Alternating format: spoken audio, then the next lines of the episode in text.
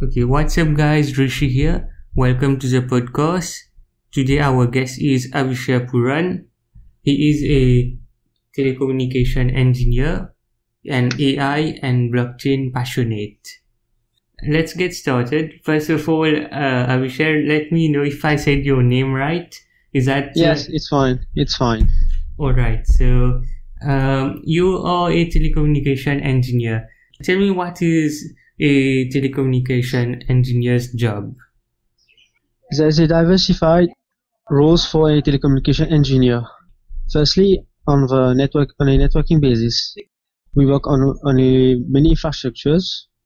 We design a lot of you know, components, and also we have to look a lot to our customers because everything is is done on a on an international basis. Especially in Mauritius, where we work for Mauritius Telecom, Orange business service. You must ensure that everything on the network infrastructure is performing very good. And for a telecommunication engineer, you know, he is not only stick, you know, to networks. He has also a responsibility towards cloud computing, towards security, and even towards, you know, the human resource. Usually, when we start as a when we start our career, we will we will start by doing training, you know. Firstly, it's it's also you know about you know how we how we create you know a network, how we design the infrastructure, we design the networks, and hence we connect it to a local area network. After this, the supervisor will will tell you to go and implement it on a national basis. Sometimes you get you know s- simulation testing.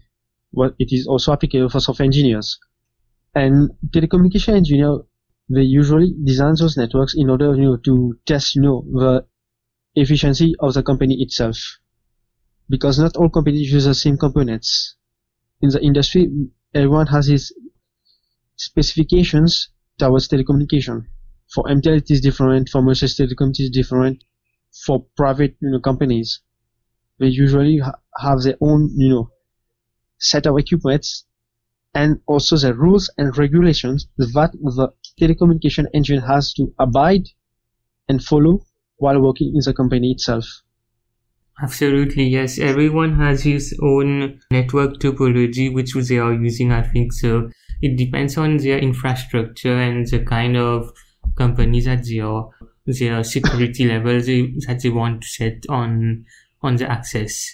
So so that is very that's a very good explanation, I think, of of your job. Now, moving to the next question, I think it was about uh, dApps.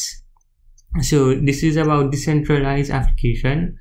Decentralized application or leveraging the power of blockchain. Do you know a bit about what uh, decentralized applications are? Yes. Firstly, uh, the interest, you know, of the apps, you know, lies itself in telecommunication because everything is based, you know, on a network.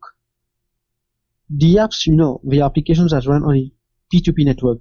On a peer-to-peer network, it is not, you know, applications that are in a centralized, you know, database or server. It is not connected, you know, towards a single node. There are many nodes, and through these nodes there's an interaction. Everyone, you know, has to validate those information passing through those nodes, so that, you know, your information can be kept securely in a database. And the apps, uh, the reason for using the apps, you know, the motivation, you know, it is open source. So when you're using the apps, you know, you can, if the company or if the developer permits you, you can have access to it. Because at the start, you know, when, when they are doing beta testing or when they are launching their company or a crowd sale, they will not directly give you the open source. It is after, you know, a certain amount of time after you know, there is a, there is a success towards you know, the project, or if the company is doing well, then they will give it open source. Because when you run the app, there is a problem of security. It is a large infrastructure. There is a lot of you know, programming in it. There is a lot of you know we call it scalability. The greater the network, the more risky it is it is to maintain it. So the apps, they are very nice. This is the motivation behind blockchain. But for me personally, as a telecommunication engineer, the real motivation is that, you know, the apps, you know, they have a future towards your transparency and security. And for me personally, the real interest is that, you know, when the code is open source, you can modify it, you can improve it, and you're yourself a software engineering student, you know that, you know, you get bug bounty opportunities, you can make your name, you can build up your career through open source projects. So this is a real motivation. Yes. It is a decentralized network. You get a lot of opportunities to build new new products and services. You once you go into the blockchain industry, you're already in the open source world. You're already contributing. You're already making your name. Absolutely. So uh, there's a lot of opportunities, especially for blockchain technologies right now, even in Mauritius. Um, now, the apps, as I understand it, it's very well integrated with the web as well. Ethereum has its own system for the apps, so it is also open source. It is on GitHub. Everyone can see the code, and a majority of its users can make changes to it. What's uh, good about uh, the apps, it can work with any front end, because uh, you can even use Ethereum the app with Angular, Angular four, Angular five, and then you you just have to make call to the back end. At the end of the day, you can host your front end on a decentralized storage such as Swarm or even I P F S. There are many other yes. storage options, but these are the main ones at, at the moment. This is good for the apps. Again, with blockchain, what's really important is that all transactions are, are added irreversibly. That is, that the integrity would not would never be lost in this in this case, and all transactions, that is uh, transactions that has occurred in the past, are preserved for everyone to see. Nothing is deleted. Talking about deletion, let's talk about uh, the threats to blockchain. W- what do you think are the threats to blockchain at this moment? Blockchain itself, you know, it is a it is a new world, you know, to to people, you know, in the tech industry.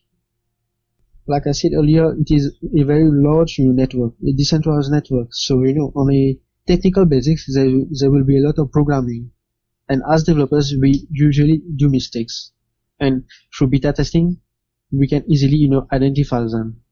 But blockchain, you know, the fact that it's a decentralized network, you know, after launching your product, sometimes you, you do not pay attention to, you know, small, you know, small bugs.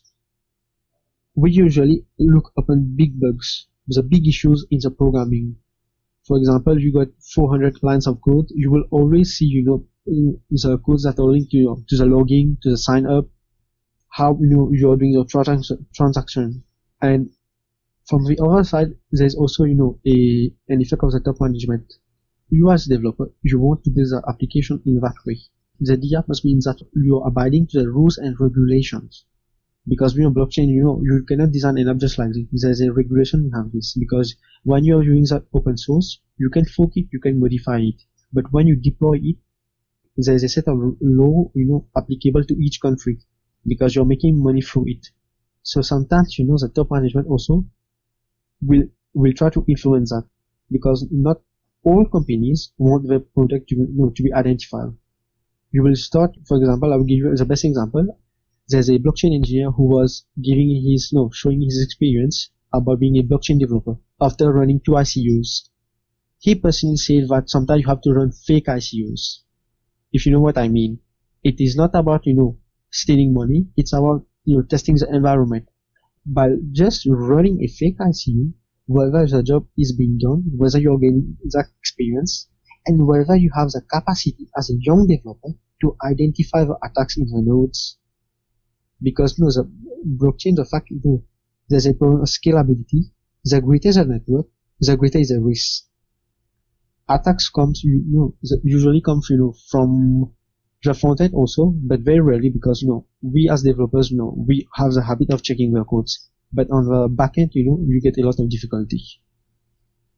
At the same time, uh, there are bugs that cannot be solved, even with blockchain and the web in general. Says, of course, D O S, denial of service. Now with blockchain, there is direct D O S, which is double D O S. So what this does is attempt to freeze the server by flooding it with a high volume of traffic. In the case of an Ethereum node, it means that a high volume of invalid transactions are being sent to the server in order to flood that network. Uh, yes. This prevents legitimate transactions from being processed. There are other, um, other threats such as the fifty-one percent attack, which, which is a bit more complex, which I won't cover for the sake of time. But uh, Actually, we have a we have a problem, you know, pertaining to protocols. Because every every blockchain technology, whether Bitcoin, Ethereum, it has its own set of protocols. The proof of work, proof of concept, proof of burn. When you're designing the dApp, you have to follow the protocol. So it's like a fusion. You're you're doing your programming together with the protocol. So sometimes while you're doing the programming, to implement the protocol, you have to be very careful. There is a set of rules, you know, because it's O O Ps. Many many developers really follow that rule. So when you're designing the protocols, you're implementing it, you have to make sure that it is a step-by-step work. But into the developers, you know, guide, usually we follow a certain rules, you know, as developers. We do not program from scratch, whether for a product, product or a service. So I think the biggest challenge is about the protocols. Because programming, we will do beta testing. We will identify the errors, except when it is already deployed, and we have to do a lot of research, and you know, I will not hesitate to say the best, you know, hackers, ethical hackers, so as to identify it. But the real issue is about protocols. What protocol are you using? Whether it is viable, whether it is compatible with the product or service you're deploying, and whether you're respecting, you know, the rules and regulation set up, you know, by the respected organization, you know, that govern, you know, the blockchain technology industry. With programming, there's a lot of frameworks, a lot of protocol. Even with networking, there are many protocols that need to be followed so that uh, you can be compatible with existing technologies, and also because it would make your life easier as a developer. You don't have to kind of reinvent the wheel every time you're writing a new application. There are libraries, there are frameworks such as Angular that are already here. You can implement them into your own application. Yeah, that was uh, the third question. I have a last question for you. It is about the websites, or rather the resources that you find most useful in your day-to-day life. As an engineering student, you usually Google firstly, because we, we are sure we, this is the biggest facility for us. But a predilection for me would be, you know, generally the company's website, the big companies, Google, OpenAI, Microsoft. I usually look up in their academy, because you know, when those companies design their programs, they usually put resources, guides, manuals, and also tutorials. So I like I like to look directly you know, to the reputed you know, institutions who are who are building up new technologies. And if ever I have to look up at new resources, I usually Google it, you know, just like this. If ever I found a website which is very interesting, then I will not hesitate to read it, you know, or do some research. I may be diversified you know, on that basis. I will not, I do not have, you know, a specific, you know, website where, you know, I will find all my resources, because, you know, every week we have new websites, new, like we say, you know, blogs which uh, people design, organization design to put, you know, information to help students, whether online academy, Udemy, Code Academy, Udacity, or whether companies like big companies like Google, Microsoft, or when you want Baidu. I will go directly into the websites and see whether I can use those information for my work or studies. I think we covered uh... both the side of the developer and the side of the telecommunication engineer.